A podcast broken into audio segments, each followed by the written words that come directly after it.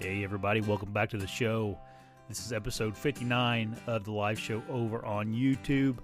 Me and Dan talked about my recent hunt down in Florida for hogs with Clay Hayes. Um, you've probably seen Clay on this show this summer. Um, Clay was the winner of season eight of Alone. Had a good time down there with him and his family. We made a little family vacation out of it, a little camping trip slash hog hunt slash canoe in the river and whatever else we, we got into while we were down there.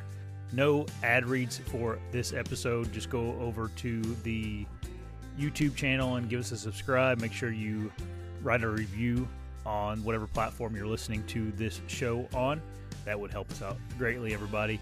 Um, also, if you guys need any merch or anything, I do have my store link down in the description of this episode. Makes it real easy for, for folks to, to order stuff off of Teespring. Um, thanks for all the support, as always. Now, let's get right into the episode. Oh, hey, everybody. Hey, everybody. Welcome to the show.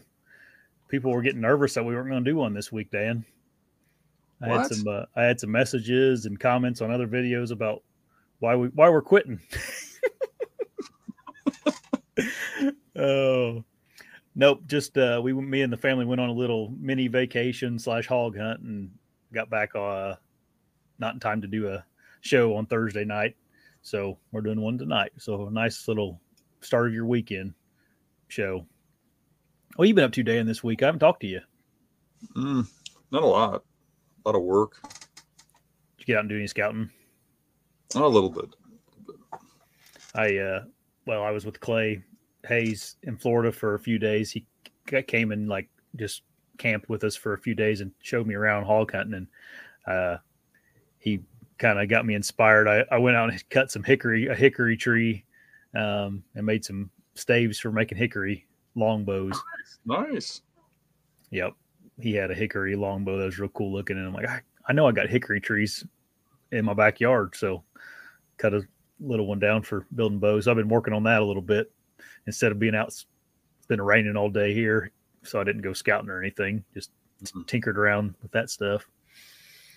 But anyway, you've been how you were talking about bows earlier before we got on. Have you been tink- tinkering with bows yet, or have you uh, thought about messing with that? Uh, I had uh, just got two new bows. hmm I got uh, two new bows from Prime.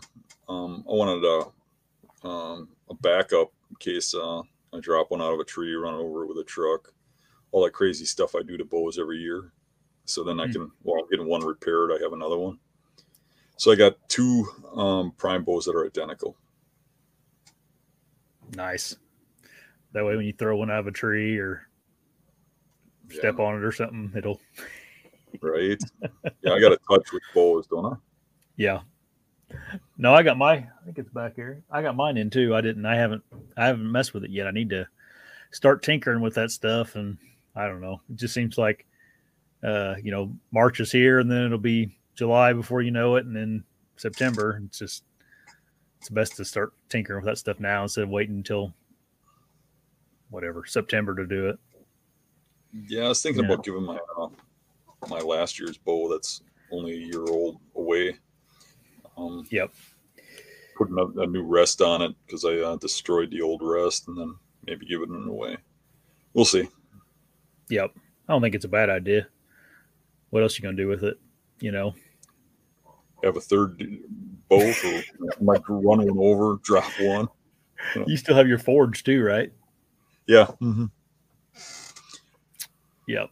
that, like that one I really want to get away, give give away because it's got uh, sentimental sen- value. Oh yeah, That- yeah, yeah. That's, uh, that's the uh, serial killer bow that was built for me by by Steve, the owner of Forge. Yeah. That's a one of one, probably, isn't it? Yeah, it was built custom built for me. Uh, people were asking last week, Dan, about that book you have behind your head. I don't know what it is. I couldn't couldn't tell. I'll look Uh, at a life oh, stand. yeah. Uh, somebody sent me that. A fan sent me that. I haven't started reading it yet. I've been real busy. Um, and you caught me off guard because I didn't even realize it was back there, kind Oh, of thing. And, uh, I wanted to say People- who sent it to me, but I Oh, that's all right. I, I thought maybe you read it every evening or something. I didn't know what it was. Uh, I, I know um, it says uh, Steve Chapman on it, but uh, I think that that's his writing name or something. don't think Probably. the name of the person who sent it to me, and he said it was the book he wrote. Oh, gotcha, gotcha. So yeah, I mean, most people that write have a writer's name kind of thing. Right, right. So Do you is your real name Daniel Infalt? No. You, yeah. that'd be that'd be uh we do some breaking news sometime on here. Infalt. I mean, come on. That's that's how we'll uh, we'll you'll go leave the hunting industry. Your real name's like Jerry Johnson or something real common like that. right right but you know you know that is a kind of a good thing to have a, a unique name there's not too many dan Infalts in this world and the only other No. one i know of is my son Right. you know Um, but i was named after dan Infalt my uncle Oh, But, really? uh, there's not too many Infalts around so There's, that is a blessing kind of because um, then there's no confusion right. And if you have a name like smith or something there can be a hundred Yeah. dan smiths and stuff and then then you kind of Right. blend into the crowd so Yeah. Yeah. Your if your name gets too common, you're pretty hard to look up on social media and stuff. mhm. Um, I'm the same way. I don't think, uh, to our knowledge, my my aunt did like that research on on our family. I think our family is the last Teulkers of the that um, that name, and then I at, I'm the only boy or male uh, grandson that has a Teulker last name. Mm, So I was like, uh, if I didn't have a, a boy, I I it would end up me, you know mm. but luckily I did my part and can wash my hands of that duty. And now it's Huck's uh, responsibility. Yeah. Um, so um, when I was a kid, um, we used to call when somebody would bull crap, you know, hmm nice way of saying another another word, right? BS. Yeah. The way we would say it uh, when we were young was they were Josh talking. No way. Yeah, yeah, that's Really? Everybody, yeah, that was a common phrase when I was a kid. Oh, So, that's funny. I wondered if I've never- ever heard that phrase. No, I've never heard that. Yeah, that's that was I mean, our phrase for bull crapping. I've heard of joshing around and stuff, which is kidding around, you know. Yeah, and it's kind of the same Yeah. the Josh. Yeah. Yeah, yeah, yeah, yeah, yeah. That's So hilarious. we call it Josh talking. If somebody was just blabbing at the mouth, so you're a Josh Yeah, talker. You yeah. know, I think of that every time I hear your name. I kind of laugh at that. Yep. That's pretty much what I'm doing. Guys on this uh, that are watching that maybe maybe you can comment if they've heard that. I'm sure some of the older guys have. That's essentially what uh, I do on this show. Just BS. Don't really know what I'm talking about. Just keep you talking. oh, that's funny. Um, before we get into Florida hunting, we did put up a news story, and Dan sent it to me, but I don't think Dan actually had. Uh, you haven't read it. You just saw the pictures from it. No, I was on the sure- road. I saw it and I took a Yeah. glance at it. Thought, oh, wow, that's a good story. Yeah. So there's this guy. I don't know what state he was in. I don't know if it actually said, but um, he was moving a ladder stand in January, and essentially a pack of wild dogs or pack of dogs attacked him on the on the property he was on, and uh, he was trying to get away from them. He he he fought them off with by like swinging a stick around, um, and finally got the three dogs off of him. He like shuffled to another ladder stand that was on the property because this one he was taken down. It was down, and you know as, as he was climbing up, they were like clawing at his leg, back of his legs and stuff. Um, he got up on that ladder stand, waited 30 minutes for them to walk off, and he got down and was going to go back to the his his vehicle or his ATV, I think he was on, and they heard him getting down. They chased him back up the ladder stand again. He uh, at this time they'd been chewing on him for like 15 minutes. Uh, they he waited another half hour. They finally left the area. Got down. He kind of made his way to a highway, and a, a family was driving by and saw him, picked him up, and took him to the uh, hospital. And he had, uh, I think, almost 300 punctures in his legs from the dogs bite, biting him and uh, tor- tor- tearing him up. Um, he had, I think, he had Yeah, I do. I'm going to show them to you. It's it's pretty graphic, so if you're kind of squeamish, you may want to just close your eyes and listen to us talk about it. Uh, let's see here. You can see here how bad they tore him up. You ever had any bad encounters with dogs like that, Dan? Yeah, I had a uh, an encounter. This reminded me of it eerily uh, in Iowa. I was hunting in Iowa um, a long time ago, and I had a guy I was hunting with, and uh, he dropped me off on a property and went to a different property. And he was a long ways from me, and he and it was taking him a while to get back, and I had to come out. And when I got out, it was dark, and it was a rural road with there's one house way up the street, and uh, that house um, when we went by it, I noticed it had a bunch of Rottweilers out in the yard, or a couple of them, two of them, and um, that house was a long ways from where I was hunting, and there was a bridge there going over a river, and uh, I was to meet this guy at the the, the bridge, and uh, I come up on that bridge, and it was like pitch black, and I could hear something like walking on the bridge because it was dead silent while I was waiting. And uh, I turned my light on over there, and there's the Rottweilers walking at me, and uh, they kind of see me and and come running at me, barking aggressively and coming at me. And uh, I started kicking at them and trying to get them off me, and they were obviously attacking me. They didn't get me, um, mm-hmm. and I had set my bow and stuff in a ditch alongside the bridge, so I'm not standing there with a bunch of weapons if somebody came by. Um, and the only thing I had was uh, I had a pocket knife in my pocket a little folding knife with a three inch blade. And I pulled that out and I figured if they bit me, I was going to get them in the neck. Um, mm-hmm. Um, and hopefully that would save me. Um, but I was able to keep just out of range. But you'd kick at one and the other one would come at you from behind. Then you go at that one and the other one would come at you. They come at you from two different directions. And it was pretty scary there. And uh, it got to the point where I was actually thinking about jumping off the bridge mm. to get away from them.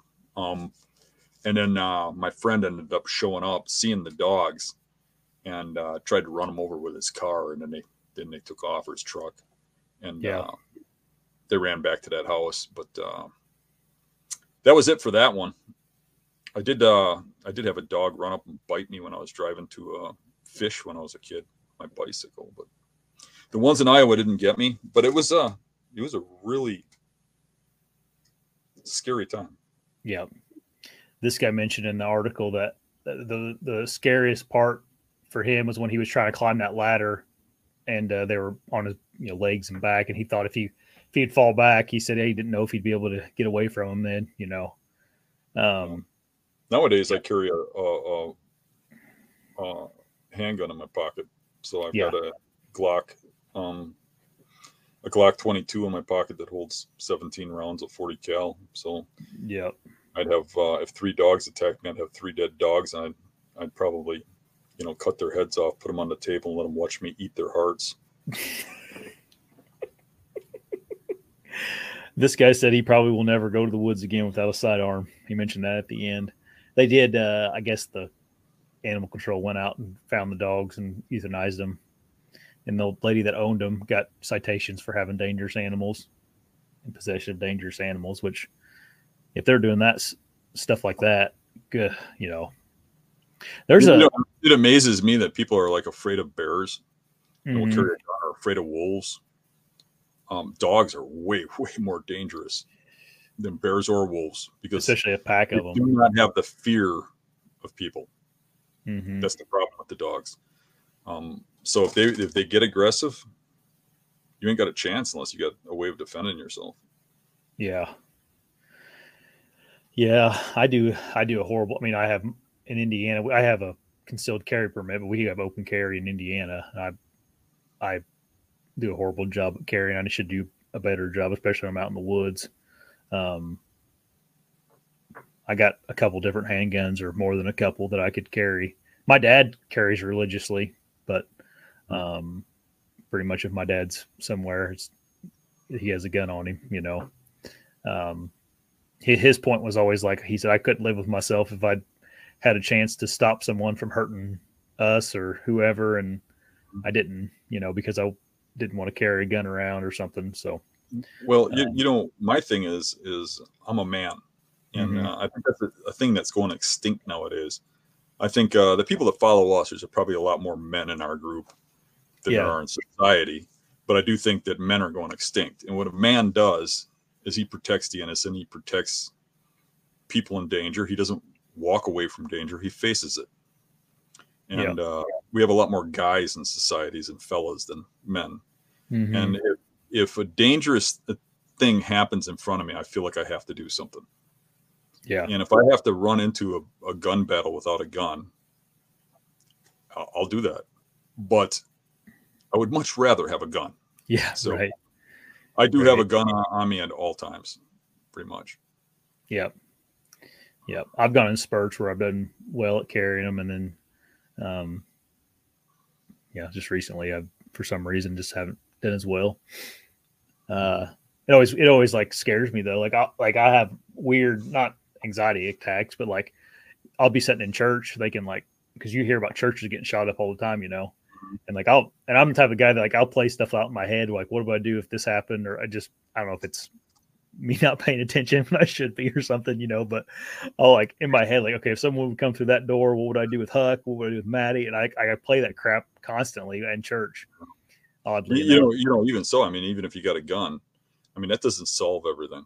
oh no, The no, last thing I want to do is have to use that thing. oh yeah, I just uh, I just recently uh, watched a video of an off-duty police officer woman in Chicago Mhm. who was carrying carrying a concealed firearm off duty, and uh, some guy was getting attacked and robbed in front of her building, and she ran out um, and uh, uh, scared these guys away. And uh, she asked the guy that was getting attacked if he was okay, and he turned around and tried to grab her gun away from her and steal it. And they got in this fight over this gun, and he was screaming, "I'm going to kill you, you bee!" And uh, for whatever reason, I mean, he was a criminal too. And she ended up uh, uh, having to fight him for her own gun, and ended up shooting him and killing him. And uh, even in Chicago, even the, the Nazi liberals in Chicago saw that as obvious self-defense. yeah, But this guy who lived on the streets because his family don't care about him is now suing her for ten million dollars for uh, for wrongful death. Um, just trying to get whatever they can, even though they didn't love this guy or care about this guy. And you can sue somebody for anything. And now, now she's got to go through all this money and costs and stuff to defend herself. You know, a lot of guys that carry a gun uh, now carry an insurance policy in case they have to use it. Hmm, really, I do not have one. I did for a while, but it was just like a lot of money. You know, yeah, I just really hope I don't ever have to use it. right, yeah, On a dog, though, I think it's a whole different story. Yeah. Oh, and I do, I do have a friend. Um, not a friend, but my uh, my wife's um sister, Heather. Her husband um went out in the yard with his dog, and uh, um, I don't know if it was a pit bull or I think it was. It was a pit bull. I think came running in their yard and attacked his dog and was killing it, and tried to attacking him and he ended up pulling out his concealed carry and shooting it in the city and killing it and uh, that was found justified yeah, yeah. I'd like to think that more of that stuff happens and we don't hear about it just because it's it's all fine and dandy. You know, you shoot a dog or someone gets shot, or you know, and uh, you only hear about the people that are going to get in trouble. You know, that's the only time you hear it on the news. So I'm ho- I, I hope at least in my in my pessim or my optimistic mind that that's how it actually works, and it's a rare case to actually get in trouble for um, shooting a dog that's attacking your daughter, or your whatever else. You know. i think it Um, is i think it is rare you yeah. get in trouble for uh, doing what's right Mhm. but it is something to keep in mind that people do get sued for doing the right thing they Oh. do get yeah. You know, things happen Yep. Um, I know there's a guy that shot two uh, two labs uh, that a guy I worked with had with a high power rifle, and just because they were they were, you know, the labs were kind of running around in his field or something, and he just shot them Mhm. both.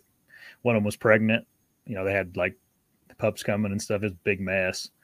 Um, stuff like that. I don't, you know, if you got a, if you got two labs that are just playing around in the field and they got collars on, like, come on, you know. But yeah, if one's, we got all kinds of wild, not wild dogs. I don't know if they're wild or not. They're always, I get them on trail camera constantly out on some of our private we can hunt. I don't know whose they are or anything, but they're they look just kind of like mutts. Um, never ran into them while I'm out there though. Um, not I wouldn't I wouldn't shoot one or anything. I just I'm just kind of curious if it's dangerous. They're dangerous, you know.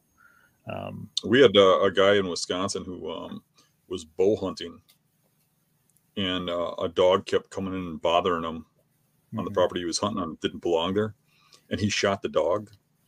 And uh, he thought he was fine that they're not supposed to be chasing deer and that kind of stuff. And uh, uh, the owner went out looking for his dog and found it shot. And Mm. she called the police, and they tracked the, the shot back to this guy, and he ended up in uh, in prison and uh, with a felony and losing his hunting Yeah. rights, tons of stuff. yeah. You can't just go around shooting people's pet dogs. No, no. Yeah, if you're going to do something like that, you got to know what you're doing, you know. um, we have uh, our neighbors, two, I guess, three houses down. They have a, I think it's some kind of a pit bull mix or something, and it's uh, all of a sudden for some reason it's just running around all over the place, and um, I don't know. It looks seems real skittish to me, and it makes me a little bit nervous just because I don't know it, you know. And pit bulls have a reputation whether you like it or not, they do have a reputation for being aggressive if they feel to be, you know. And I kind of, I do kind of worry about either our little dog or Huck being out there and it coming around, you know, because it could, one of those things could kill either Huck or our little dog in one bite, you know. Um, but I don't know, what do you do about it? You know, I guess you go and talk to him about it, but, um, I got a Yeah. legendary story about my brother Pete. My brother Pete was a legend. Tough. oh dude. yeah, yeah. This is before I was born, but the legend still lives on. I mean, you still hear Yeah. about it. I, or I heard about it from my my parents who are now dead too, and you know, my brother's still alive, um, but he's a lot older than me, about twenty years older. Um, but my brother Pete was one tough dude, and uh, there was this dog that bit him when he was a kid, and uh, he went and got a hold of that dog and bit it back, and he got a bad bite and he bit that dog back to the point where the dog had to go to the vet. That's legendary. There you go. The Infalt uh, tip for whenever you get bit by a dog, bite them back. Uh, anyway, anyways, that news article is linked below. It's from Field and Stream if you guys want to read it. Pretty interesting. I'm actually going to close it out so I can quit looking at these bloody legs the rest of the show. Um, Speaking of getting bit, you probably got some pretty good stories from your hunt. yeah, yeah. Um, Leading. no, no good ones in far of uh, as far as shooting any hogs, but we didn't even see a hog. We jumped one. Not but, even uh, one, huh? Well, you did jump one, huh? Did you just hear it? Yeah, we just heard it. We think it was. It didn't sound like a deer, and it was. It looked. It was black. Um, but Clay also said that there there's a lot of not a lot, but there's some black bears around there. So he said it could have been a black bear as well. Um, but that's that's it. We we um, it it was kind of hot, like 85 degrees, and uh, mosquitoes were a little bit rough. Um, and then there was quite a few snakes. So that's that's not in Florida uh, for you this time of year. Um, I, you'll get a kick out of this, Dan. Uh, so I was hunting with Clay Hayes, and if you guys don't know who that is, he was on this summer. He won season eight of the show alone. Um, he's a a very hardcore hunter and a traditional bow hunter, and uh, he met me down there to hunt hogs. Um, and I was all worried about these snakes. You know, they got cotton mouths real bad down there, and uh, I, I have like a set of snake rubber boots that are snake supposedly snake proof, you know, and I had them things on. And uh, the first the first evening when Clay got there, we take off into this into this like the dense swamp in Florida in, in old Florida, you know. Clay just has on a pair of Crocs. That's all he wore the whole time we were hunting through through the swamp and and then when, we get to water where you know it'd be deep or something, he'd just kick his Crocs off and shuffle across and Um, that that was that was how much he cared about them snakes around there. But kind of reminded me of you wearing your tennis shoes through the mucky swamp. Yeah, it seemed normal to me. you seemed Mine shocked uh, that he was wearing Crocs. I'm surprised he was even wearing those. they didn't sometimes. Like a barefoot kind of guy. I just felt uh I felt pretty like uh, not very manly whenever I was like I got to wear these snake boots and then he did tell me he goes you probably should wear snake boots like this I'm not I don't ever claim to be the smartest man in the world you know and I'm like yeah he says especially if you're not like used to him or like you know he's he's lived there his whole life he's since he was a little kid you know he's been around snakes um but yeah it was uh it was pretty funny it was very interesting walking around the woods with him I mean, I've never walked around the woods with anybody that had the amount of knowledge he has on just plants and what you can use them for. Like we'd just be Mhm. walking through the woods and he just like grab a leaf and eat it. And I'd be like, What's that? You know, he's like, Oh, that's a whatever leaf. He said, It's uh it's fine to eat. And he's just like snacking as we're walking around, you know. And he never brought any like snacks or any uh water with him either. Um and we sat down after and it's hot. I mean, it's pretty hot, you know. And we sat down after uh, we'd walked around for a while, and I had a water bottle with me, and I was like, "You want some water?" He goes like, "No, I'm fine." You know, I, he's like, "I drank some at camp before I left." I said, "Okay." And uh, we got to walking, and right after that, we, we got up and started walking. And he like walked over to a grapevine, and he like cut it in half with a with a um, like a little Suck the water out. yeah, and suck the water out of it. I'm like, I was like, Clay, I got water here. You don't have to suck the water out of the grapevines. It's like you having alone flashbacks or something. Uh, uh, but yeah, it was it was cool. Like I learned a lot. Just not not necessarily. I mean, hunting with him was was all fine and dandy, but you know, I know how to hunt. But like just learning how, um, how he how much he can uti- he could utilize the land if he needed to. Like he wouldn't have any problems at all living out there if he if he had to. Um, but the hog stuff, we uh, we sound we saw a lot of sign that seemed like it was like maybe you know five days to a week old, a lot of it. Um, but we also like as soon as we got there, we started noticing a lot of dog boxes and stuff where people were hunting them with dogs. And Clay kind of mentioned like they can if, if people if there's a lot of dog hunters in one area, they can really push the hogs out of the area or at least back into some of the swamps where you can't get to because it's the muck is you know Seems like chest pigs high. are pretty intelligent animals to begin with, and uh, if you put pressure on them, they get really hard to kill. Yep, yep. Um, there was uh, I learned a lot about pigs. Clay was a uh, he's a wildlife bi- biologist before he started his YouTube stuff, um, and I guess in grad school he did his master's on pigs. Some project he did where he collared a pig, and this pig lived on this particular guy's private property essentially, and they lived there because there was a old they they had like dammed in an old uh, like catfish pond, what they call them catfish ponds down there, and uh, those pigs had found that catfish pond and they were coming in there and like digging up grubs and stuff uh, every night, like clockwork. Well, this farmer or the landowner found out that those pigs were doing that, and they came in there with uh, uh, shotguns and just started blasting away at night uh, on these hogs. Well, Clay's collared hog didn't get shot or didn't didn't die at least, and uh, it disappeared after that. And they couldn't find it with the GPS, you know and they ended up finding it finally reconnected with it and it was 10 miles from that farm. Um, and it had covered that 10 miles in two hours. Wow. yeah.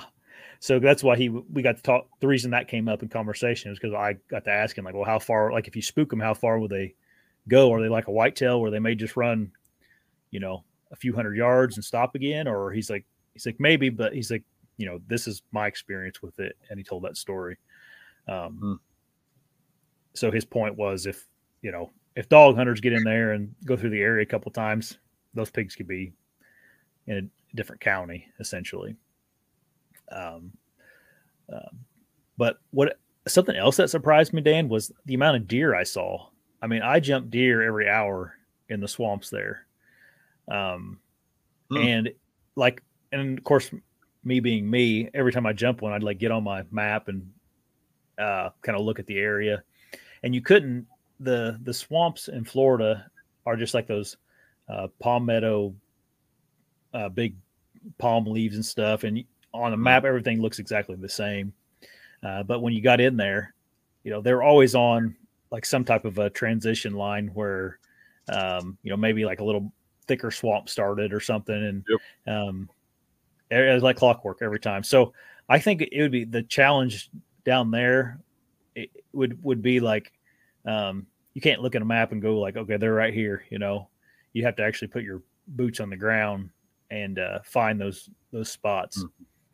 Um, Yeah, because you can't physically see it on a map, right? But you can see it by eye. no, right, exactly. It just looks like just looks like swamp. Um, those palmettos or whatever they call them, those big palm leaves. Mhm. It's full full of that stuff. It's also super loud. I mean, those those things are like drums when you're walking through the walking through them. I mean, it's horribly loud.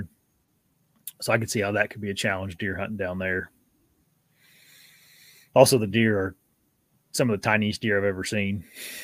I mean, they're little, but uh, I mean, f- probably like forty pounds would be a Mhm. I don't know, a, a doe, size of a doe, you know. Um, in fact, uh, when I first we, we took a canoe to one of the spots we were hog hunting the first evening, and uh, I got out and I saw a print that was like a little bit bigger than a quarter. You know, it was it looked like a deer print to me, but I was like, that's little. You know, for this time of year, that's super little. And uh, I had to ask Clay, I'm like, that is that a hog print or a deer? He goes, no, that's a deer. He's like, they're just tiny down here. So, um, Mm. Anyway, um, also Dan, lots of cell cameras down there. So way back in the swamps. yeah, there was cell camera. I saw we saw a couple cell cameras. Hmm. So that trend is also popular down there. Any alligators? I saw one alligator, just a little like five or six footer. Did you catch them? No, didn't. Clay, uh, do what? yeah, too quick. Yeah, yeah. Clay said that I didn't hear it, but we were sleeping in in camp at night, and he heard a big. He said he heard a big, uh, whatever boar alligator, whatever you call them, big male alligator, um, grunting. Must be. Mm. He said he said it sounded like a big one. Um, so that scared Liz and his wife and Maddie were in camp, and it's like they the kids had to stay closer to the shore or in, eyesight from then on. Um, but it was pretty fun. We had a, I mean, even just camping as a family down there with them was was was fun. They got two boys that are pretty good kids. They uh, it was refre- it was pretty refreshing because they're his boys are like thirteen and ten, and they're like where they're at that age where you know typically social media and all that stuff really is pulling those kids you know into that where they just keep their nose into a tablet or a phone all the time. And neither one of his boys were like that you know they were uh out out playing or if they were uh if they had their nose in something it was a book. So Mhm. he we me and him talked about that a lot just about um you know especially he's like whenever we go on camping trips we don't bring any type of technology at all with us. Um and he said that which I this is a great idea. He said for those kids to get to be able to get on their tablets or their uh well their tablets they don't have phones the, or the internet they have to uh they have to they get like minutes. So like if they do so many push-ups they get a minute. And so they have to do essentially exercise to earn internet time. Hmm. um that's what his his littlest Finn was like I got to do X number of push-ups, X number of sit-ups, and X number of pull-ups, and then I can have my tablet. I'm like, well, that- Clay that's seems good. like the kind of guy who would like give his kids a stick for Christmas. I don't think it or that. He's not like that.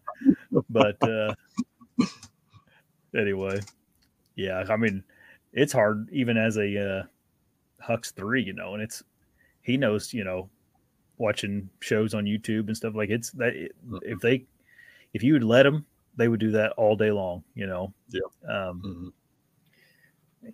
and it's just like those kid shows that are on YouTube now. Those are they they do those people do the same thing that me and you are trying to do with you guys that are listening.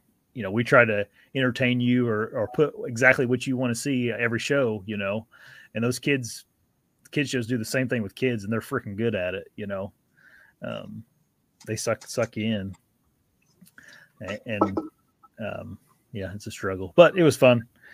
Then the very last uh, hunt we did, me and Clay had split up, and so it's pretty cool in those swamps. So like the roads are cut through there. Like say, they'll just run they'll run east and west, and on each side of the road there's like uh, man-made, essentially uh, drainages that go down through there, and uh, on each side of the road. And Clay said it's from logging back in the day, where um, when they would log those areas, they would actually they made those channels to float them logs down to the roads. And I'm like, wow, you know. So he's like, he's like, you you can't just cross those. They're they'll be you know they're they'll be over your head deep in some areas from when they were floating logs. I said, okay, you know, it's good to know, but it was interesting. Um, so coming out that that afternoon or that last uh, morning hunt, I was getting complacent. I guess I was just kind of walking nonchalantly, not really thinking about too much, and uh, came over this little deadfall next to that one of those channels, and freaking step right on top of a um, cottonmouth snake, and that was the, that snake that's in the thumbnail is the, is the one I stepped stepped upon there. Um, and that thing, that thing like jumped and then curled up, like swiveled up, and like like went back like this to pose or whatever, strike. I don't know what he was going to do. I I didn't stick around long enough to let him make a move on me, but so I uh yeah, it kind of made me made my butthole pucker a little bit, honestly. Oh, uh, yeah. Clay kind of acted like he's like, eh, you don't really want to get bit by him, but you probably won't die. Um, I, I didn't really want to find out. I know they can. It's probably part thing that's yeah questionable, right? Yeah, I think it. He's he said he has a friend um, in South Florida, an older gentleman named uh, Flip. I don't know. I can't remember his last name now, but he's he's actually pretty well known outdoorsman down there.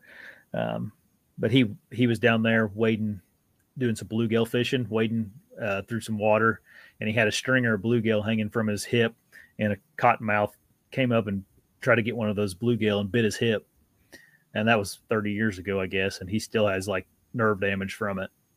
Hmm. Um, but you guys have any poisonous snakes up in Wisconsin at all? We got um, timber rattlers. Really, in the hills? Yeah, yeah, that's about it.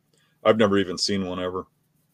Yeah, we've got timber rattlesnakes and a um, uh, I can't remember the name of the other one. There's a protected one, Massaganaw rattler or something, something mm. like that. I'm probably pronouncing that wrong, but the because of the protected one, we can no longer hunt the timber ones. You used to be able to hunt for the timber ones, mm.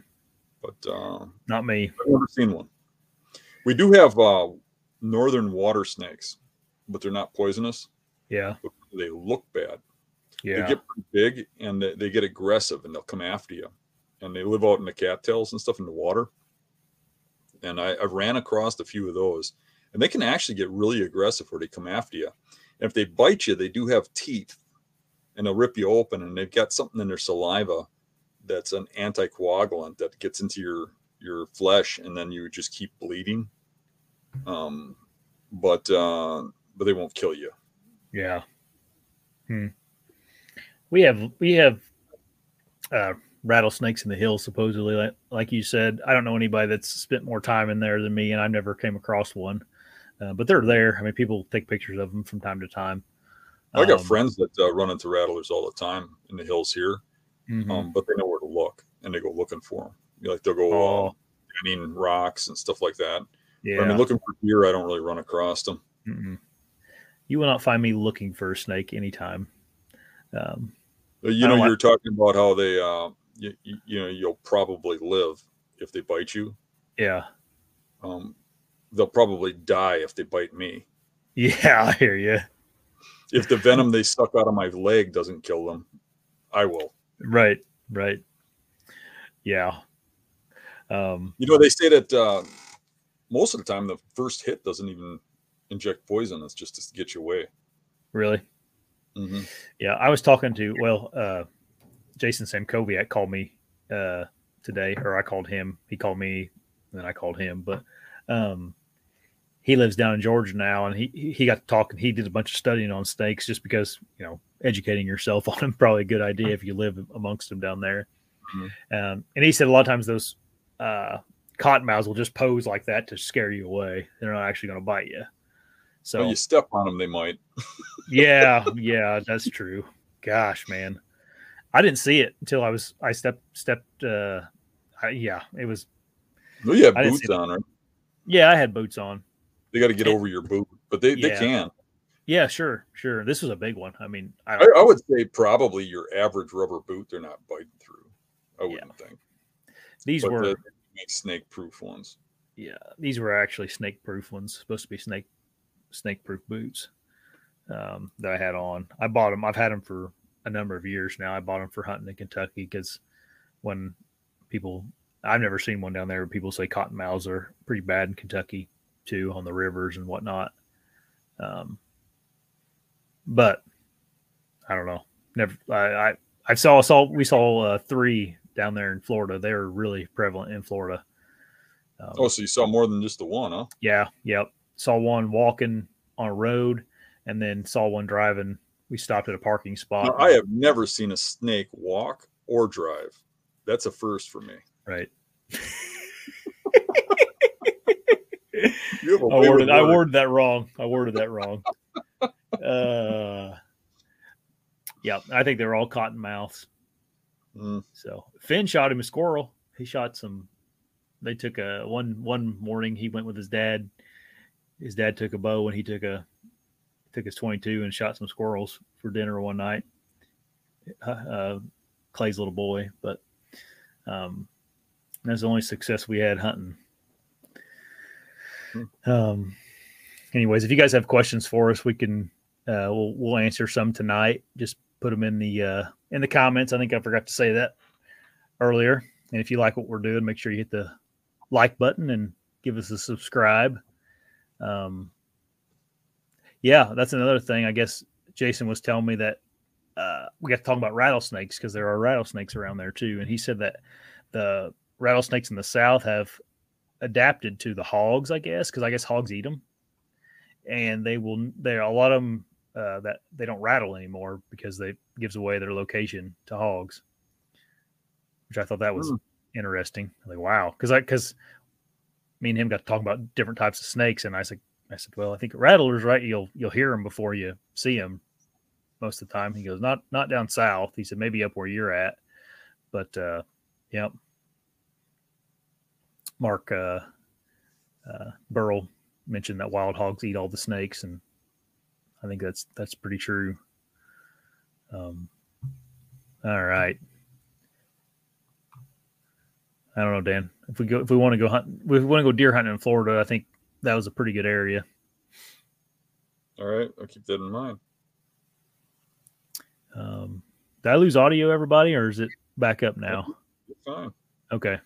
Someone I commented that I lost audio. Might have been on your end, Global. All right, let's see here. I got to scroll back up to the top. We do have a couple of donations. Thanks, Matt. He's going to start a petition for Dan to keep growing his hair out. It's going pretty good right now. I haven't had a haircut in a long time. Yeah. Almost as long as since I washed it last. oh, I was going to give everybody a heads up. Um, probably next week, I'm going to do it. We're going to do a just normal episode. Um, but I have a friend, um, Scott Cronin from uh, Kentucky. He's a like a he's a teacher, and I believe he's some type of an ag teacher at a school down there. And they are putting on a youth program in in April, where they are actually going to like bring the the kids in and teach them about hunting and fishing, like how to climb tree stands, how to uh, uh, whatever shoot guns. They're going to do a, like a whole spew of outdoor activities with the kids, and uh, we're going to do some uh, some donations there. Where if you guys donate to the the show that day on that show, um, we'll donate that to the Scott's program he's running. I may get Scott on just to explain it a little bit first thing on the show so people know what they're given to. Um, but just thought I'd mention that so that if uh, anybody wants to get on next week and give some money for for that that little program they got going on, I know it's expensive to buy ammo for the kids to shoot and um, food and everything else for them. Um, all right. Richard Brewer asked, "How do you hunt acorns when they're everywhere in early season? Down here on the in the south, we don't have any apple trees on public land." Well, it's uh, you got to hunt terrain based, and and if there's acorns everywhere, you, you, you know you got to hunt close to bedding, and I mean it's it's hard. Yeah, um, I like going to places. See, that's the thing is there isn't acorns everywhere. Um, where I live, I hear that all the time too. But when the acorns are in the uh, hills and stuff, I'm not hunting in the hills. I'm hunting on the swamps and stuff, and I do mm-hmm. much better. So I'll go down in the swamps with that don't grow acorns, and you just have little islands that have acorns, because there's not even not even swamp burrow go, grow in water. So um, if you hunt the oaks that are on the edge of water and get them coming to the oaks, I think you do a lot better. Um, and hunt isolated bedding. Um, so there's not oaks everywhere. You can find spots where there's not, where there's still deer. Um, however, with that said, I've uh, I've seen people do fairly well in areas where they're in the hills with acorns and stuff and still kill deer. I mean, I remember the um, public land challenge when we went to uh, Minnesota. I didn't even want to go up in those hills because uh, all the acorns dropping in, in the hills and everybody else was hunting the hills and I was laughing at them and I went down the swamps and couldn't find no oaks down there. So I ended up driving halfway across the state. Now we did really well in that in that hunt. Mm-hmm. However, I was shocked to learn that all those guys were getting on big bucks in those hills with the acorns dropping. They were still mm-hmm. moving a little bit of distance. I mean, they're still coming out of those bedrooms and you know moving from those bedrooms to feed and grazing along. You know, so I mean, you can still do it. You still hunt the uh, exit trails near the bedding. You can still get on them. Yep, it definitely makes it harder though. It does. Um, it I mean, I I'll be honest with you. There's a, a few years back, we had a bumper crop for acorns on the public land in the hills here, and I just, I just, you know, I went hunting somewhere else where it wasn't as prevalent. You know, yeah, it, could, be, um, it could be a pain. Yeah, not that it can't be done, but you know, if you want to be um, efficient enough, it it can it can be it can be hard. You may have to look for a, a different area. Um, but thanks, Richard, for the the donation. Uh, there. Here's a pretty interesting um, terrain feature we haven't talked about. I don't think he says, "How would you hunt thick bowls?" Um, he goes on to describe his bowl he's talking about here. But you got any any got any um, tips on hunting bowls, Dan? I'm trying to see what kind of bowl it is. Is it a bowl in uh, hill country? Is it a bowl Oh, it's it's in the hill country because he's he's talking about ridges on west and ridge on east. So it's a wooded bowl, right? Mm-hmm. But it's thick, thick, thick. Yeah, that's a it's a hard nut to crack because your thermals are going to drop down in there either morning or evening. They're going to drop down in there. Those deer are going to want to be down in that bowl. So what I'm going to try and do is get you know over the top, off to the side, have a you know get a crosswind, um, and, and get to one certain edge or something. I'm going to have a way not to have my wind go down there. So um, most people, I think, are going to want to sit right on the edge of that bowl. And I think you might have to sit a little further back um, to get your thermal to drop the other way or something down the, the opposite side of the hill or something. All right. People are noticing that you shed your antler, Dan, on your hat. Yeah, um, we noticed that when I came on just before we came on live um, I was looking at the screen. I was like, my antler's missing. Hmm. I can think of about, you know, one of about 600 places it could be back in the swamp. you know, maybe if I dig through the cattails far enough. Either that or I could just go in my truck. I know I got a couple spare ones in there somewhere. So mm-hmm. I'll probably put a spare one on there. You probably get a knock. You probably get a knock on the door next week. I found it. Yeah. Oh, that's funny. People ask You know about them uh, a you know spot where I uh, I shot my um, that big target buck uh, Mhm. Two September's ago. Mhm. um, and all those people uh, said that they'd been hunting there for years or they they'd found that spot too and all that. But I had had to cut a hole through the buckthorn to even shoot out of that little bush. Mhm. I went back there uh, the other day and went to just to see if those beds are being used and stuff, and if um, people were still pounding on it. And the beds were used, but it was all small little rubs, you know, from younger Mhm. deer. And I followed the trail out to the tree, and I went over and looked at the tree, and the tree is so scarred up from bee sticks going up that tree. Really? and there's fresh cut limbs and stuff. Uh, I just thought that that was interesting that you'd like to hear that. Uh, that's that's one of the problems I have with um, showing everything on uh, video.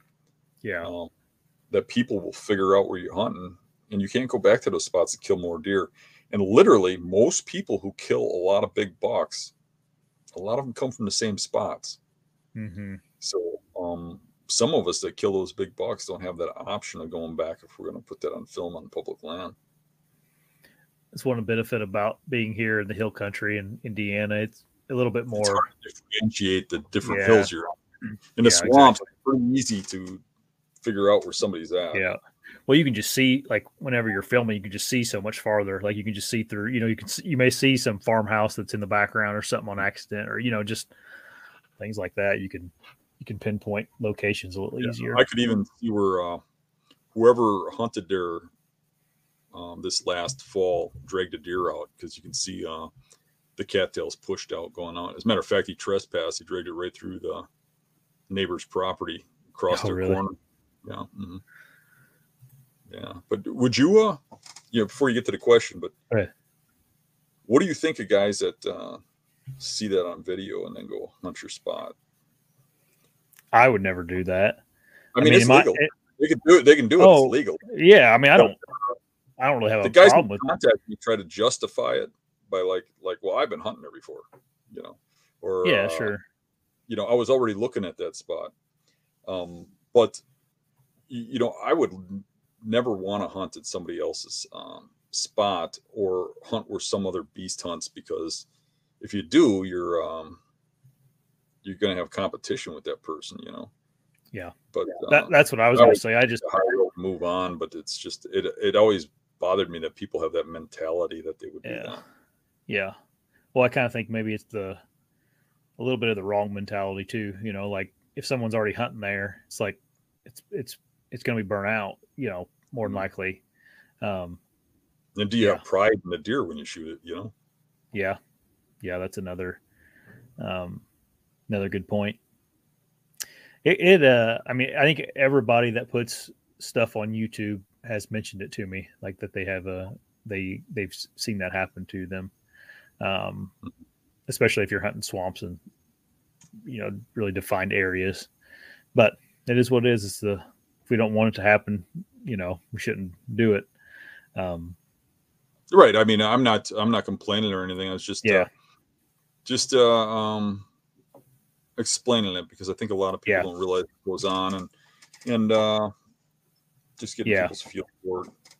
yeah, I think it's do. I mean, yeah, it's it is super. It, it it's annoying, but it's Mhm. it is what it is. It's I It's kind of the you kind of feel like the guy who uh, and and probably most people don't film, but they can probably relate to this.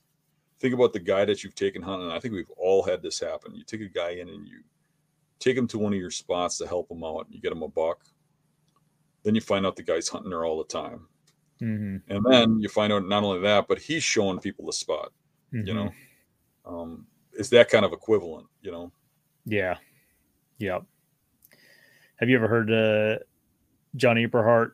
I don't know you. I know you haven't heard this before, but John Eberhart has a pretty funny story about when he was a kid. He had a like a guy that took him hunting a lot.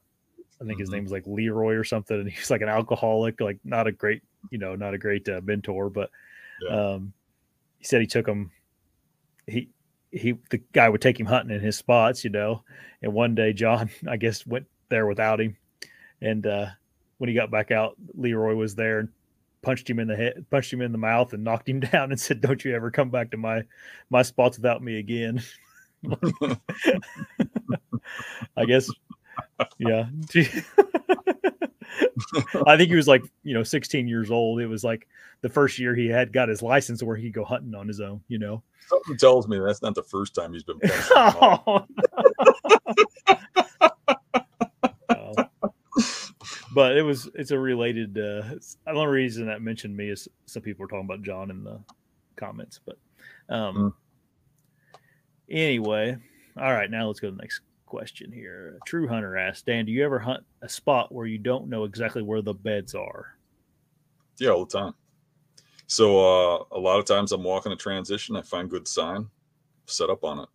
I'm guessing where the bedding is. A lot of times I go on a road trip or I go to someplace new or I hear about a buck and it's someplace I've never scouted. So I'll go in there and I'll try to guess where the bedding is. And I'll relate it to all the stuff that I've looked at that's similar to that over the years and I'll take an educated guess and I'll set up based on that and uh, take my best shot at it. And it's that's worked out just great for me a lot of times. Yep. Yeah, I do. I do it a lot too. Like you just kind of do some assuming. Um, mm-hmm. There's a bedding area in this area. or it looks like a good bedding from the map or from wherever you are standing. yep. Um, all right. Tyler asks, do you always give a buck the wind and try to kill him using the wind in his advantage, or do you ever just make sure your wind is blowing toward where you suspect he is bedding? Well, um, I would much rather have the wind in my face. I think uh, there are scenarios, but uh, for the most part, I don't think bucks leave bedding based on the wind. Uh, for the most part, I think they just get up and go to the direction they want to go. And I've killed bucks on every wind there is wind to tail, crosswind, wind to nose. And I've had people tell me that that bucks never walk, you know, um, wind to tail, or they never walk in a crosswind. They always walk wind to nose. And uh, I'll say to them, every buck you've ever killed uh, has come in wind and nose? And they'll say, yeah, I always set up that way, of course. you know, and well, if they always set up that way, okay. But uh, I don't see that, you know, but I think a lot of people think that way. Now, what I have seen is a, t- a tendency in the mornings for them to circle downwind and come in, you know, to a bedding area, wind and nose, and scent check that bedding area before they enter it. And then watch your back trail. And I think a lot of that has to do more with you know predators tracking them to their bedding and they want to watch that back trail and have wind to their back mm-hmm. um, so i think they come into bedding you, you, you, know kind of from an obscure way and come in with the wind but when they leave they don't usually use the wind so um, i really just worry about having the wind in my face now there's a lot of scenarios like um, when we talk about just off winds like in hill country where they bet on the ends of points because of the wind blowing on the point. And if the food is to, is to the top and they're always going up uphill, well, they're always going into the wind then because mm-hmm. they're going in the direction uphill and you have to set up up there on the top of that point. Well, in those cases, I'm setting up with the just off wind blowing down the valley. I'm trying to get to the valley side so it sucks down the you know in the middle of the ravine or something, and you right. know being able to shoot to the top. And that's when you're playing the wind a little more, is in those uh, those scenarios where you have maybe a uh, wind and a thermal you got to play with and stuff. But uh, I I really don't think that they uh, move from bedding, you know, in specific relation to the wind. There you go. All right, this is an interesting question. Brandon Lewis asked, "What do you think the United States hunting would be like without Teddy Roosevelt and their um, the Roosevelt era. Yeah. Uh, you know, there, there's a lot of what ifs there, but I'd have to think that uh, if it wasn't him, somebody else would have come forward and did something to protect our land and and and stuff. Um, would it be the same? Probably not. I think uh, every icon that's done something over the years is is locked it in a certain way. Um, but uh, I don't I don't know. I have no idea what it would be like with without uh, the things he did. Yeah, he definitely changed the landscape of of the United States when it comes to public lands and and wildlife. Um, yeah, I'd like I, to go further. I, I wish I wish we could find a way to get people organized enough to go after the legislators to make public land always public. So yeah. once it becomes once public, always public. Um, I really wanted to um, start an organization to, to, do that. I just don't have the time to, start another business, and I'm just yeah. getting too for that crap. I wish somebody else would, uh, and I would support it fully. But somebody should do that and uh, really work with legislators and stuff to get that through. I tried a little bit. I uh, emailed and uh, called legislators and stuff, and they're all like, "No, we want the ability to sell public land. We want to be able to sell it if it's in a bad situation." And blah, blah, blah. I mean, you could put clauses in it. The trouble with clauses is when there's a clause, they'll find a way to use it for something totally they, they shouldn't. But like a landlocked clause or something like that. Um, but I see them selling properties um, like crazy, and then um, using the money to do stuff like make trails to walk through other properties and stuff. And I mean, the the new biologist we have in Jefferson County, Wisconsin, just drives me nuts. I mean, he's out taking bedding areas at deer bedding and, and uh, leveling them and building ponds, you know, and then selling properties and saying, well, nobody used that property. And everybody I know hunted there. You know, it's yeah. Like, it's it's crazy, you know, and there's no surveys, there's no working with the people.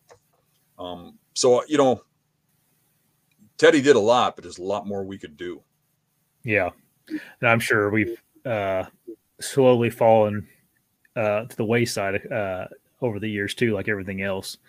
Um, man, I, me and my wife were driving. We uh, we went and cut some wood yesterday, and we were driving back, and just the amount of uh, this isn't on public land. Uh, none of it was, but I mean, down this one road, we probably saw six different wood lots that were people were the farmers were working on shoving them in and burning them you know just like it almost like it's one of the saddest things for me like I, I don't know why it gets me so like aggravated but it's just I'm like why do we have to why do we have to push in this fence for like you know is it really right, worth right here i see that here all the time you know um these farmers will try to get every inch of land they can yeah to get another three corn rows up or something, you know. And yeah. they'll push down fence rows. They'll cut down all the trees to get a little more sun to the edges. And uh, that's another thing is it'd be nice to be able to, to um, do something where we could uh, set aside a certain percentage of farmland. You know, like if you're yeah. going to a farm, percentage um, stay, stays natural. To, right, right. And I think there are some programs like that. Um, I know the farmer that has the um, the property I hunt you know, he had it in that CRP program, the set aside program.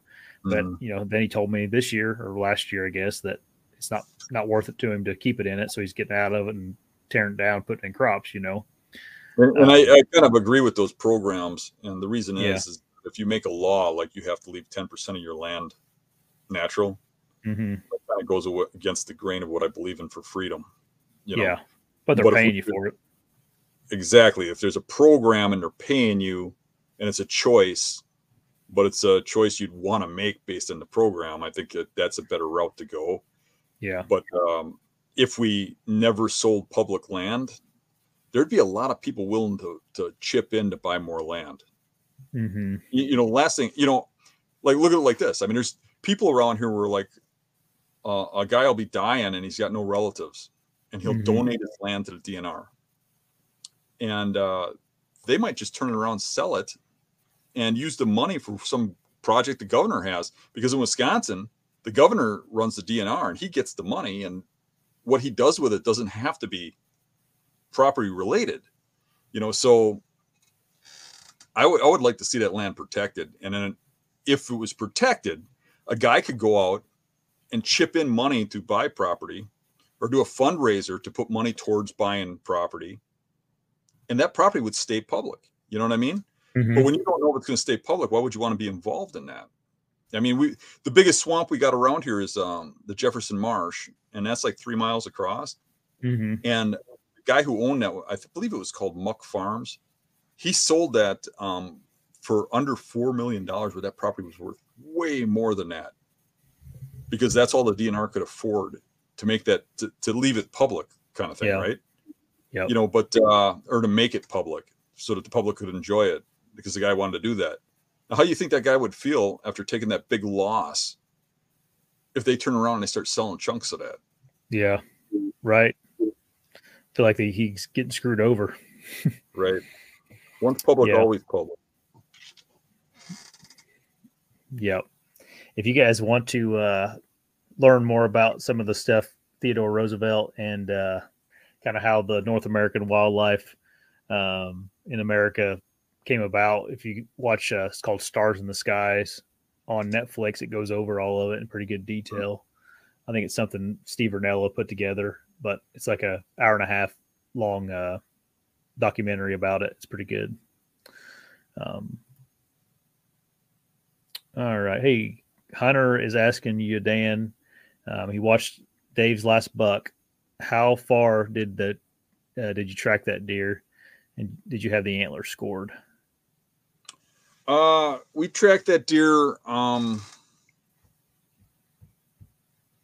I want to say from where he shot it, it went about 300 yards, maybe maybe slightly f- more than that, maybe not. Um, from where we uh, where we saw the blood going into the woods in that video, where we noticed it was liver blood and found the blood. Mm-hmm. Um, as soon as I knew it was liver blood and backed off, it was about uh, 200 yards from there. And it was, uh, you know, it went up on a ridge, did a J hook, and was watching its back trail. So if we would have pushed it, it would have been, Right. Not been good. gone forever. Did you get scored? You probably didn't, did you? Uh, no, we didn't. Um, I have to think it was pushing close to 170. Yeah. Probably didn't net it, but it might have. Um, I do have the buck in my possession now, so um, at some point they'll have it at my uh, shop whenever it gets done. Um, There you so uh, Dave left me that and left me his hunting stuff. So All right, Matt asks, and this is probably going to be uh, for you, Dan. Do you worry about thermals as much when you have the snow on the ground below 32 degrees Fahrenheit weather? Does it have the same effect? uh, yeah, I don't think it does. It doesn't really heat up the ground if this, this ground is snow covered. Um, Mhm. I don't think so. You have any uh background on that in your hills? I mean, there? we just don't get snow. That's that's why I was saying it was for you. I don't I don't hunt in the snow very often. Uh, if Um, the snow is completely covering the ground, I don't think you get much for thermals. yeah, I wouldn't think some- so either. You get some, but I don't think it's nothing. I, I think it's barely anything with the uh, snow on the ground because I think it just reflects the, the sun, and it and the snow is holding cold. Yeah. It's a part of the thermal effect is the ground warming up. Matt asks, "What's our go-to snack for long sits?" uh, Plum don't tip- yeah, I don't typically take many snacks. plum I'll, uh, suck on a vine. um, I don't know. I like trail mix and stuff like that. That's my go-to snack usually, and a five-hour energy drink. usually don't take any snacks with me. If it's going to be a long all- all day thing, I might take a bottle of water. Yeah, I used to um I used to take hard candy with me because it would keep me awake. But now I've been trying to stay away from sugary things. right. All right. Modern Mission Bow Hunter asked me, "What's one or two reasons why you think your deer season went so well this year, especially on out-of-state hunts?" Um, I think probably the biggest thing for me this year, especially out-of-state hunts, is I did a really good job of uh, getting my eyes on on deer. Um, I saw every single deer I shot this year. I saw the day before I made a move on him, and and killed him. Um, and also, I've something else that I think I do a pretty good job at um, is I don't go into an area um, full throttle and get up in a tree. Like I, especially like in Ohio this year, after I saw that buck and it went into that clear cut, I sat there for probably an hour, an hour and a half, deciphering in my head where I thought that deer would come back out and what tree I needed to be on. Thought about the time of day it was and what the thermals were going to do as the time time went on, and you know picked out that perfect tree that got me in in position. Or if you don't sit there and think things all the way through, um, you may set up in the wrong tree. You know, um, I did that really well too this year. It's in Nebraska. I got it was 90 degrees whenever I left the truck at one o'clock to go set to to get in my stand, and I and it it was only like a 500 yard walk, and I got into that little finger, and I just sat there and like examining what was going on in there, and you know what was the perfect tree. Made sure I didn't make any moves in there, getting sent on the ground and everything else. So those are probably the, the two things that if I had to throw you like two bones on how to be better out of state is is those two things. Do whatever you can to get your eyes on a buck and then just slow down whenever you do get on him, you know. All right. Dan, do you got anything to add to that at all? That was all real good. I'd agree with all that. Hmm. What what was your biggest mistake in the woods that taught you the most valuable lesson? For you, it was almost getting bit by a snake. Yeah, that's no joke. uh, I don't know. I had to think about that. It's I don't know. I can't. I don't know if I could put my finger on like one thing that I did that's like That's hard. yeah. I can. I mean, it's just like almost like you you make little mistakes all the time, all the time, you know, and they and they kind of add up into uh, um, you know, to, to knowledge instead of more mistakes. What's uh Jordan Peterson says you can you can do one dumb thing, you can do a dumb thing once, and then after that it's uh ignorance. Yeah, So I, I struggle with that one myself. I mean, I could tell you a million mistakes I've made, but I don't know that any of them are worse than the others. yeah. Also like um try not to dwell on those mistakes either. You know, they're just I don't know if they're Yeah, if it's, if it's hunting mistakes, if he's referring to like setups or uh, you know things like that, Mhm. I don't know if any of them are really mistakes or learning opportunities. You're probably doing things right and you're doing some things wrong all the time. And it's a matter of you're always adjusting and always learning. So they're not really Mhm. mistakes. Um, if he's talking about, uh, y- you know, um, swimming, swimming naked in alligator fested waters at night and, and uh, with a steak taped to your back, well, that's different. That is a mistake. Right. But Right. I don't know. It's hard. It's hard to really put a finger on that. Yeah. Um, I mean, I think we, me and you both probably make make mistakes every time we set up. You know, it's like most of the time it doesn't work. You know, most of the time you don't kill one. Right. Um, I was actually thinking about that when you were when you were talking about your hunts. In my mind, I was thinking about how, you know, you got to do everything right for that to work out. oh man, yeah. And we were talking about thinking about everything you got to do to go up on that hill. Well, that's what I do too. hmm And I think that's where a lot of people don't do that. hmm If he's looking for a good mistake tip, don't rush in and just run over to that tree and jump up it. Mm-hmm. You got some time. I mean, if you think that deer ain't coming back till afternoon, you know, you went to bed or something, think about it. Look at it. What's the wind going to do? What's the thermals going to do? How can I get over there? Which way is that deer going to come? Am I going to cross his trail? Where do I got to go? How can I get in there least disturbance? What access route am I going to take to get there? Which tree am I going to go into? And then you're going to have to reevaluate that when you get halfway because that tree ain't going to look the same when you get halfway there. Yep. You have to reevaluate. Do okay, all that all over again. And uh, you know, I might choose a tree five times before I get to the tree. Oh yeah. five um, different tree, five different times of what I thought I was going to be in.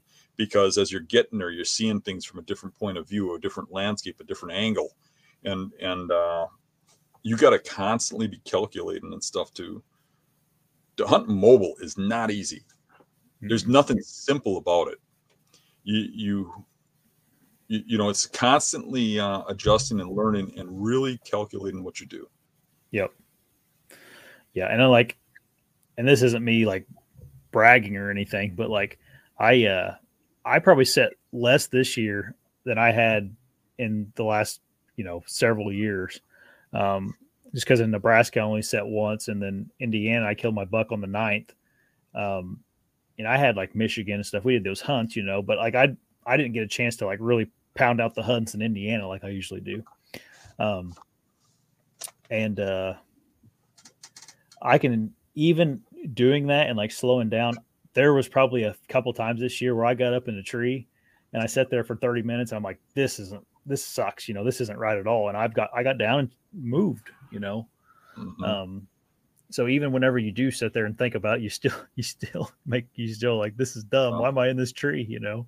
You know, when, uh, I can, if I look back about 20 years ago, I can remember I used to get in trees an awful lot and say, I'm in the wrong tree. I need to move over there and think about it a little bit and think about if I have time and scramble down and reset up, you know, take everything back down, move over 20 yards and set up in a different tree. And, and that used to happen on a regular basis. And at this point now, that doesn't happen very often because I'm really taking my time about going in there and thinking about it. But mm-hmm. that said, if I get in the wrong tree, I am getting down and I'm moving. Yep. Yep. Um, Bill asked if we were going to invite anybody on a public land hunt this coming year. Yeah, we, we're uh, struggling where we're going to go and how we're going to do it, but we are going to do it um, just because of the, the hunt schedule we have this year. Trying to decide, you know, late, early, um, how to do it, but uh, we're going to do it. Adam asks, do you notice major shifts in deer pattern and bedding right after the leaf foliage falls? Um, seems like the woods goes dead to him. There is shifts in patterns constantly, and things like that change constantly. Um, so yeah, absolutely. Do I need? I notice a pattern when when the leaves drop. Um, I don't necessarily see it go dead. You know, where I see less movement because I shift to where the where the action is. Deer are always moving. You need to go to them. It's like the guys who tell me that they never hunt until pre-rut their best spots because if they if they hunt them earlier, um, they'll blow them. Or you think, what's your best spots? Because I've got best spots early season. I got best spots late season. You, you know, because there's time periods when deer are in different areas, and that's what you got to figure out. If you're seeing the woods go dead, it's not going dead. Those deer are just going someplace with cover. You're probably in an area that loses its cover. All those leaves come down. Those deer don't want to walk through there in, in broad daylight in the sun um, they'll get shot doing that or, or they'll feel naked you know they don't want to walk out in the open so you got to go to where they're at so um, they're still there they're still active you just got to figure out where they move to at that time frame yep um, guys I, I skipped a few questions just because some of them we answered like real recently um, so if you if i didn't get to you you may just go back to the clips i usually I usually put clips up of, of the answers there on the show on the on the channel. Lewis L asks, when traveling out of state, have you guys had negative run-ins with locals? He's just asking if we have any. Anything. Yeah, I mean, I've I've had people that uh, you know give me a hard time or uh, don't like me in areas, but uh, for every one I have of those, I have ten guys that uh, want to run over and say hi. Um, so yeah, I mean, you run into to the negatives and stuff, and uh, I think the big thing is uh, when you when you uh, park in rural parking lots that are hidden with uh, out of state plates. Sometimes you get issues. You know, um, I haven't had too many, but I've heard of people getting their tires slashed or windows smashed out, and things like that. Yeah. Um, yeah. One thing you can do is you can put a camera on your uh, vehicle. You know, um, it's a little bit of a pain in the ass, but if you put a um, camera watching it that's hidden, at least you have evidence if somebody does do something, you have a license plate or something. Yeah. I haven't had anything real bad happen. I've I've heard of people uh, getting like notes put on their vehicle, threatening them and stuff. Um, but knock on knock on wood, I've never had too too many bad issues. I mean, there's definitely people that like are annoyed you're there, you know, but they're not causing trouble per se. Um, essentially, you know, you try to be friendly to someone else in the parking lot, and they don't, they you know, they kind of just ignore you or give you the. I think the shoulder. biggest things I have is I'll have people um, that will purposely um, drive an ATV under land borders or Yeah. something like that, or um, go out and just start target practicing for hours while you're out there, um, real close to where you're at. Um, Yeah. Or they'll take your dogs for a walk right past you, you know, things like that. That kind of annoyance. Um, Yep. All right.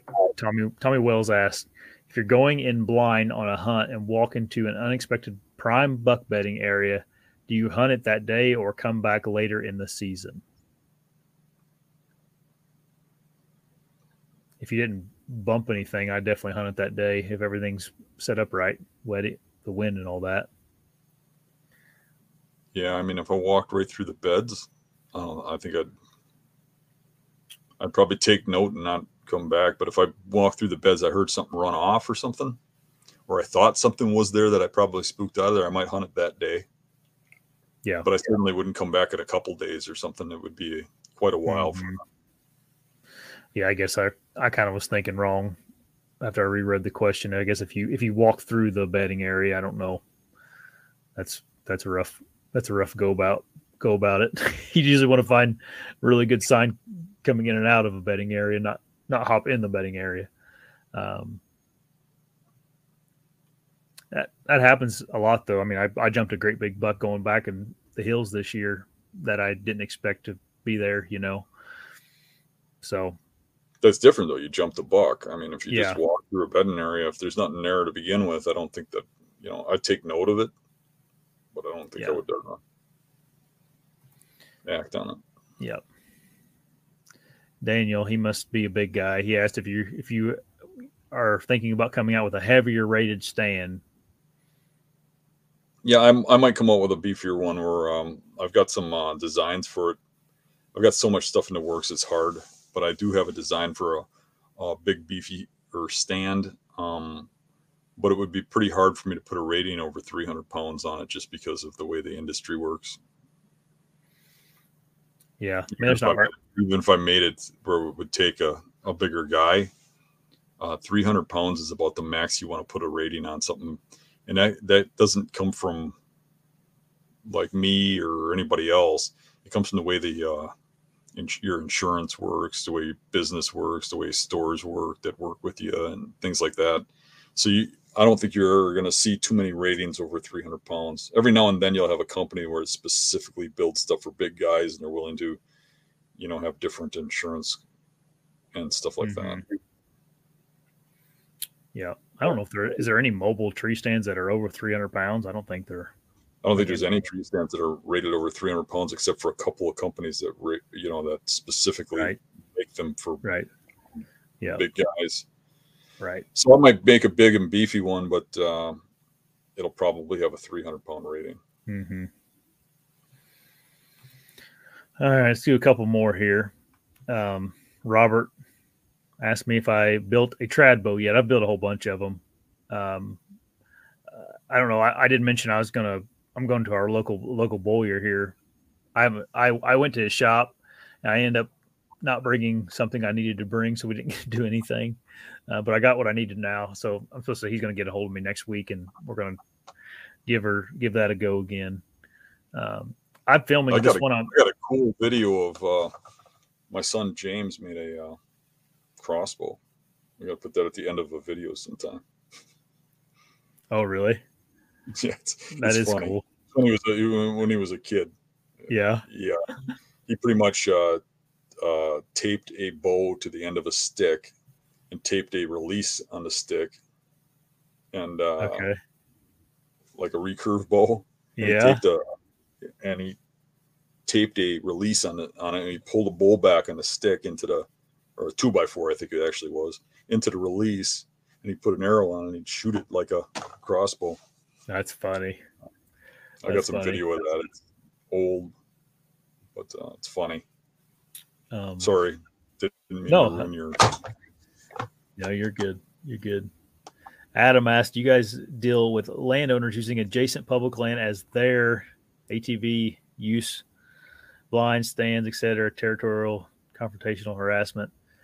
We have that horrible here in Indiana where landowners will cut four wheeler paths in the hills from the backside or something. It's super frustrating because you walk these two miles through these hills and you get back there and someone's cut an ATV trail in there to and put a bunch of ladder stands and stuff and um and it may sound petty to like be bothered by that, but it's like that's like cheating almost on public land around here because everybody else has to go in there and follow the rules and you know they're essentially breaking them so that they can you know Well, if they're breaking the rules, you turn them in, right?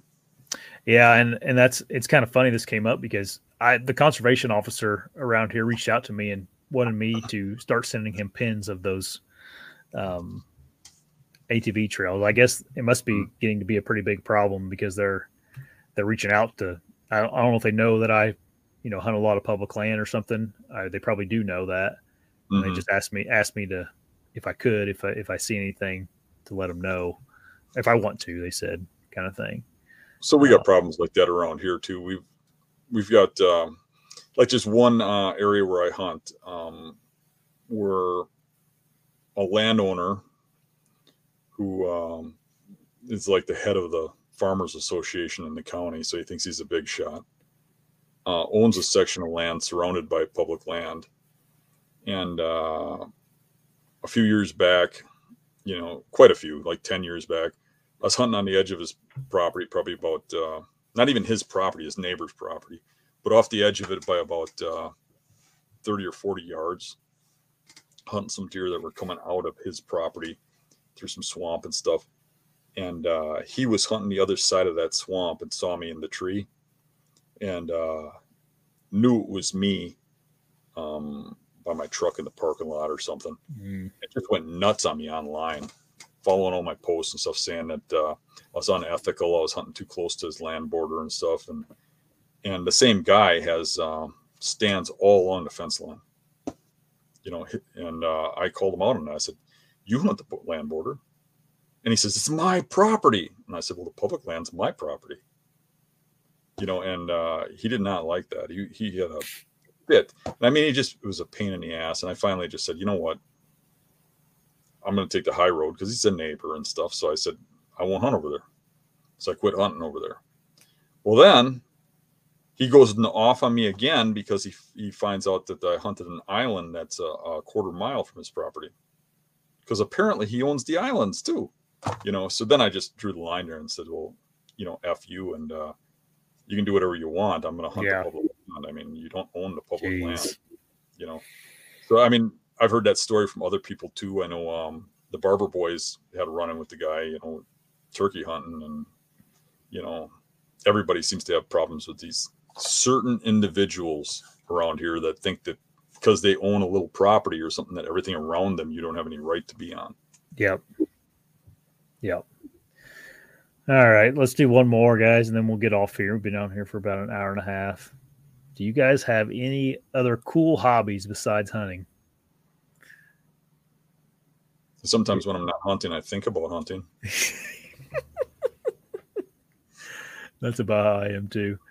I like I, uh, uh, machining. I like inventing things. I like, Yeah. uh, you know, mostly hunting things, but I do work as a R and D guy, and I probably don't need to do that anymore. But I like doing it. Yeah. So I show up every day for some reason and make things. Yep. Um, I like to tinker around in my. I got a woodworking shop in my my barn. I I like to tinker around in that sometimes. Just make random things for the wife or, um, Or for deer hunting. yeah, for deer hunting.